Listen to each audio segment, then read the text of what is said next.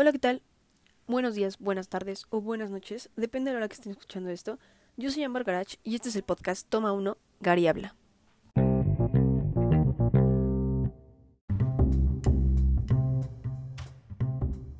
Por este primer episodio voy a hablar de algunas películas y series que han salido en plataformas y en el cine, que bueno, con todo esto de la pandemia han sido pocas las que se han logrado estrenar. Explicaré un poco cómo van a ser los capítulos a partir de este y también al final diré qué día subiré uno nuevo. Así que sin más, empezaré.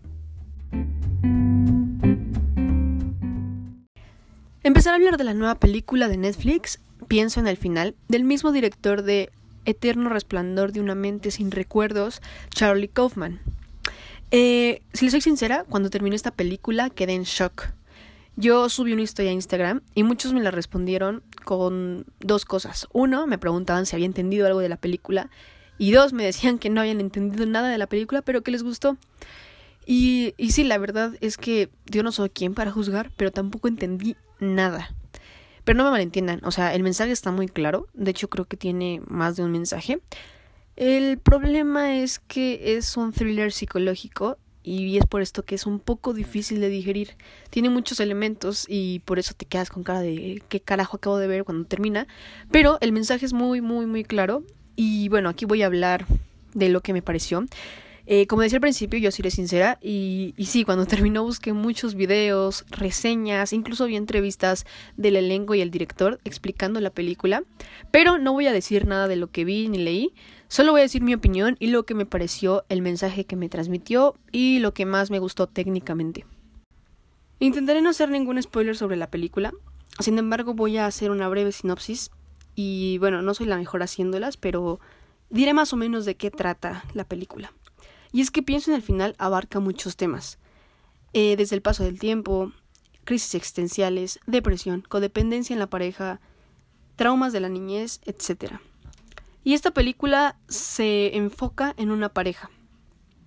Eh, ellos van a pasar el día con la familia de Jake y ella constantemente se pregunta si en verdad vale la pena seguir con esa relación. Cabe aclarar que ellos no llevan más de dos meses y aparte no se sabe el nombre de ella en toda la película. A mí, en lo personal, el tema que más me tocó fue el paso del tiempo.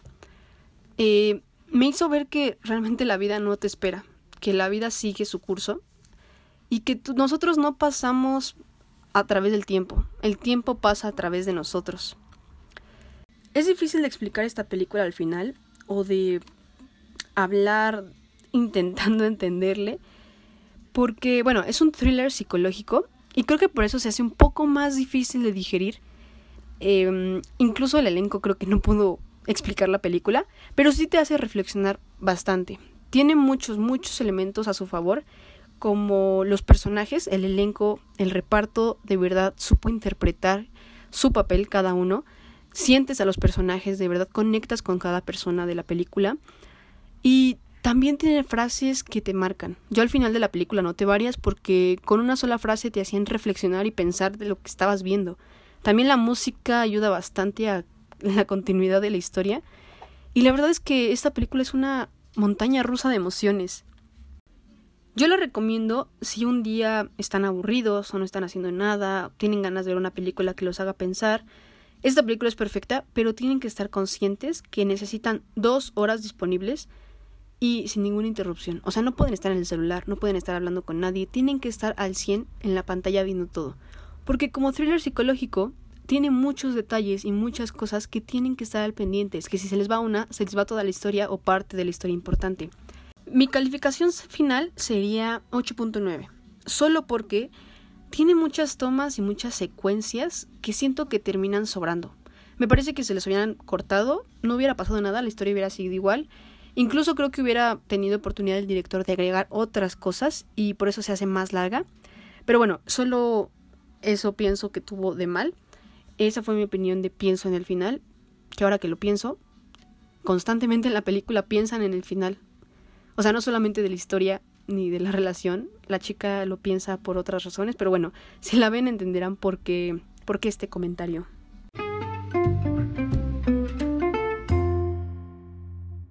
La siguiente película de la que quiero hablar es, creo que este año ha sido de las más criticadas y alabadas por muy pocas personas, de hecho, y es Mulan en live action.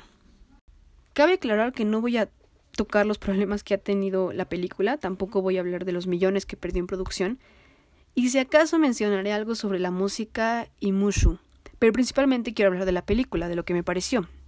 Y bueno, Mulan, ¿qué les puedo decir? Es de mis películas favoritas de Disney, no voy a negar que los live actions son mi gusto culposo, porque bueno, una de pequeña ve las películas, le gustan y empieza a pensar cómo sería ver este personaje o ver este paisaje o cualquier cosa en la vida real. Me acuerdo que desde pequeña yo quería ver a Aladdin, Robin Hood, La Bella Bestia, entre otros personajes, en la vida real, ver quiénes los interpretaban, ver cómo hacían la película. Y claro, me emociona ver los live action sabiendo que hay peligro de que arruinen mis películas de la infancia. Sin embargo, yo siempre lo veo de este modo. Si llegaran a cagar la película, no hay problema. Ahí está el original y no es como que salga el live action y la de la infancia se extinga. Ahí va a estar. Incluso si no me gusta la nueva, la quito y pongo la original. Y como Mulan no me gustó, porque claro, no está la música, no está Mushu, no están los chistes, pero como película me gustó bastante. Quiero decir que si me lo hubieran vendido sin decir que es Mulan, güey, está chingoncísima. Tiene una paleta de colores y una simetría en sus cuadros y planos que te cagas. Aparte, todo esto de la familia, el honor, las costumbres, me encanta, a mí me encantan esos temas. Y el hecho de que sea una película feminista y que el personaje principal se muestra tanto vulnerable como una guerrera, me encantó. También los montajes de entrenamiento y la transformación de ella y todo, todo, todo lo hicieron muy bien, todo, todo, todos los montajes lo hicieron increíble. Y como dato extra, una mujer dirigió esta película y quiso hacerla con sets reales, o sea, no usó pantalla verde. Todo lo que ven, todas las montañas, los paisajes, todo, todo es real. La, grabaron en Nueva Zelanda, me parece. O sea, ni siquiera fue en China. Pero todo, todo es real y, y eso me gustó más. Entonces, si no la han visto, creo que la verdad se estrenó en la plataforma nueva de Disney, en Disney Plus. Eh, y de repente llegó aquí a México, o sea, de repente todos nos enteramos que ya estaba aquí. Está, está igual en cualquier página de internet, en cualquier página de películas la encuentran. Y si no, pues pueden esperar hasta noviembre, diciembre que va a estar la plataforma aquí y si piensan contratar la plataforma, pues ya va a estar disponible gratis el 29 de diciembre me parece. Pero igual pueden encontrarla en cualquier puesto de películas. Clonbuster, le diré a mi jefa. Ojo que aquí no fomentamos la piratería, pero sí. Este, entonces, dense la oportunidad de verla, de verdad me gustó bastante, esa es mi opinión, es, fue muy buena, es muy buena. Y no vayan a verla con la mentalidad de que tiene que ser igual a la de Disney o que es la misma historia. Véanla como una película diferente, como si no les dijeran que es de Mulan, como si fuera una historia nueva. Así véanla y les va a encantar, de verdad. Y ahora quiero pasar radicalmente a una serie que vi que muchas personas les gustó y otras simplemente no la han visto, así que aquí la voy a recomendar. Es Cobra Kai, que está en Netflix, y sí, es la misma escuela enemiga de la historia de Karate Kid. A mí me gustaron mucho las películas de Karate Kid, o sea, desde pequeña me las pusieron mis jefes y quedé enamorada porque pues la historia me inspiró a hacer muchas cosas y pues obviamente la serie me gustó. No, obviamente no tiene el mismo feeling y no se siente igual que las películas. Sin embargo, está bien hecha. O sea, creo que yo me la eché en una o dos semanas y, está muy bien. Eh, está palomera, como diría mi jefa otra vez, mi jefe entrando al chat. Y bueno, lo que me gustó es que esta historia se basa, bueno, se enfoca en Johnny, el enemigo de las películas de Karate Kid, el güero. Si no han visto las películas, bueno, es el malo. Se enfoca y pone en el punto de vista de él, de cómo fue su vida después de la competencia, de cómo fue su vida después de que Daniel San llegara. Y salen los dos personajes. Lo que me encantó es que salen los personajes originales, o sea, los actores originales. Y lo gracioso es que he visto que en muchas reseñas ponen que Daniel San es el malo realmente. A mí, a mí me parece que pues, los dos son personas, o sea, los dos fallaron e hicieron bien lo que tenían que hacer. Pero está bien porque ves que Johnny se va transformando de persona. La verdad es que era un culero en la película, pero en la serie se va transformando y empieza a mostrar su lado más más amable, más más, más buena onda. Entonces, la película está enfocada en ellos dos, en cómo va su rivalidad. El principal es Johnny y también se enfoca en cómo cada uno va a entrenar a sus nuevos discípulos e hijos. Y bueno, a mí la verdad es que me gusta más la historia de los jóvenes, como de la nueva generación. Y claro, las escenas de combates y, y clases. De lo que yo me enteré hace poco es que esta serie está desde el 2018 y es original de YouTube. Pero bueno, sabemos que Netflix adquiere todo y apenas la subió en junio de este mismo año. Y esta idea originalmente iba a ser una película, pero pensaron que no podrían explicar toda la historia en tan poco tiempo y así surgió la serie. Quería mencionarla porque si hay fans de Karate Kid o fans de las artes marciales o simplemente fans de ver series, pues esta es una opción y como les digo, se ve muy rápido. Los capítulos duran de 22 a 25 minutos y la verdad es que es muy entretenida. A mí me gustan mucho los mensajes y en general creo que Karate Kid siempre se ha enfocado en eso, en dar el mensaje acerca del equilibrio. Para los que ya la vieron y los que apenas la quieren empezar a ver o se van a animar a verla, pronto saldrá la tercera temporada, entonces pueden ver las dos primeras o esperar la tercera que pues quedó muy bien la segunda, así que la recomiendo bastante. Otra serie que está dando mucho de qué hablar, y ya llevo tiempo, pero no podía dejar de mencionarla aquí, es Euforia. Y pensaba decir que, ¿qué está pasando? ¿Por qué Euforia está siendo tan importante? Pero pues no tengo la respuesta. Supongo que es por los personajes, la narración, los cuadros, los colores, simplemente por la historia. Y quería mencionar algunos datos que me llamaron mucho la atención, que yo no sabía y creo que les pueden interesar también. Empezaré con Jacob Elordi, quien interpreta a Nate. Yo no sabía que hizo primero esta serie antes que el stand de los besos. Ha interpretado a Noah Flynn, el galán, y, y me sorprendió porque muchos han criticado la película y al personaje, pero la realidad es que su debut como actor fue en Euforia, que en lo personal lo interpretó muy bien. Se nota la diferencia entre los dos personajes. Para ser el primer papel de, de Jacob lo hizo excelente. Esta historia, bueno, esta serie está basada en otra serie que es una israelí, israelí, israelí. Solo que esta está ambientada en los noventas, la de israelí, y Euphoria está basada en historias reales del 2012, de, de, de personas reales. Euphoria toca temas como la ansiedad, drogas, muchas relaciones tóxicas, homosexualidad, problemas parentales, etc. Ha sido muy, muy, muy, muy comparada con Skins, otra serie de adolescentes muy vieja. Bueno, no tanto, como del 2007. Pero se compara por los temas y escenas crudas. Yo, desde mi punto de vista, siento que no tiene nada que ver.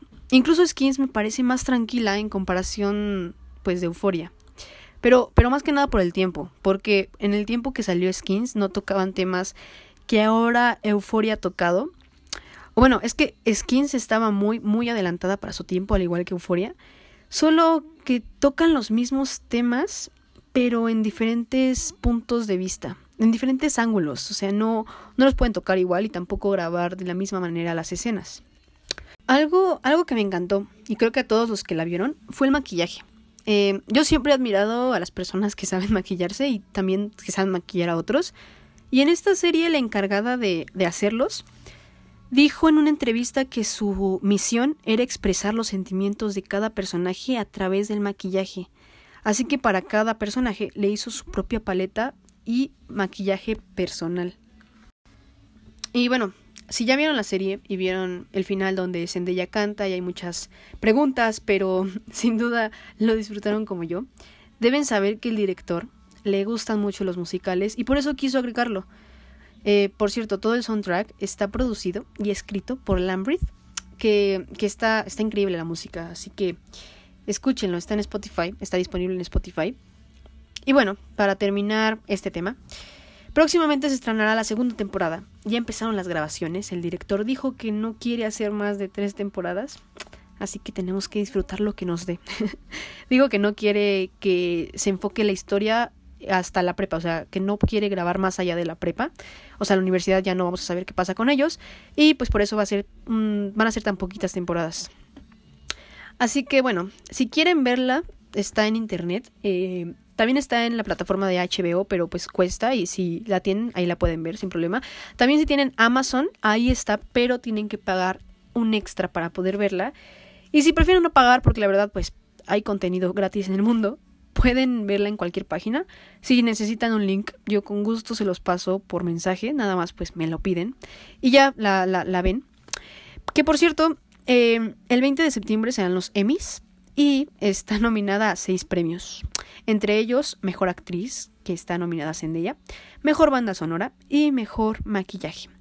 Así que bueno, ya está hablando también de los premios para ver cómo le va y también para hablar un poco de las personas y, series y películas que están nominadas.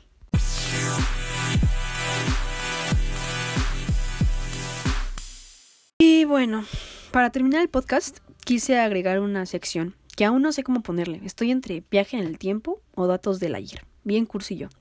Donde hablaré de una película o serie vieja, que ni siquiera es vieja, o sea, puede ser del 2019 y daré datos curiosos o mi opinión. Y obviamente es vieja porque pues ya salió y, y no pude agregarle estrenos. Pero bueno, hoy no hablaré de ninguna porque dejaré que ustedes me digan con cuál les gustaría que empezara. Y en el próximo episodio hablaré de ella. Así que bueno, pues gracias por llegar hasta aquí. Eh, me emociona mucho empezar este proyecto, la verdad, y espero que siga por mucho, mucho tiempo. Intentaré subir los domingos, los domingos un capítulo nuevo. Ya, sé que hoy no es domingo, pero me atrasé. Así que, eh, bueno, el domingo es el día establecido. De igual manera, si en Instagram este, me siguen, pues diré ahí cuándo está disponible, cuándo lo subí. Y bueno, otra vez gracias, otra vez gracias, gracias, gracias por, por, por estar aquí, por, por escucharlo, por llegar hasta aquí del episodio, por, por, ajá y aceptaré comentarios e ideas de lo que quieran que hable o, o, alguna sugerencia. Si conocen a alguien que le guste el cine, la televisión, etcétera, recomienden este podcast. Si no, igual recomiéndenlo. No, no, no sé si les gustó. Si no les gustó, pues no, no lo recomienden. Y bueno, eh, gracias por cuarta vez. Soy Amar Grach, Gary para los amigos. Y tengan lindo día y semana y vida. Bye. you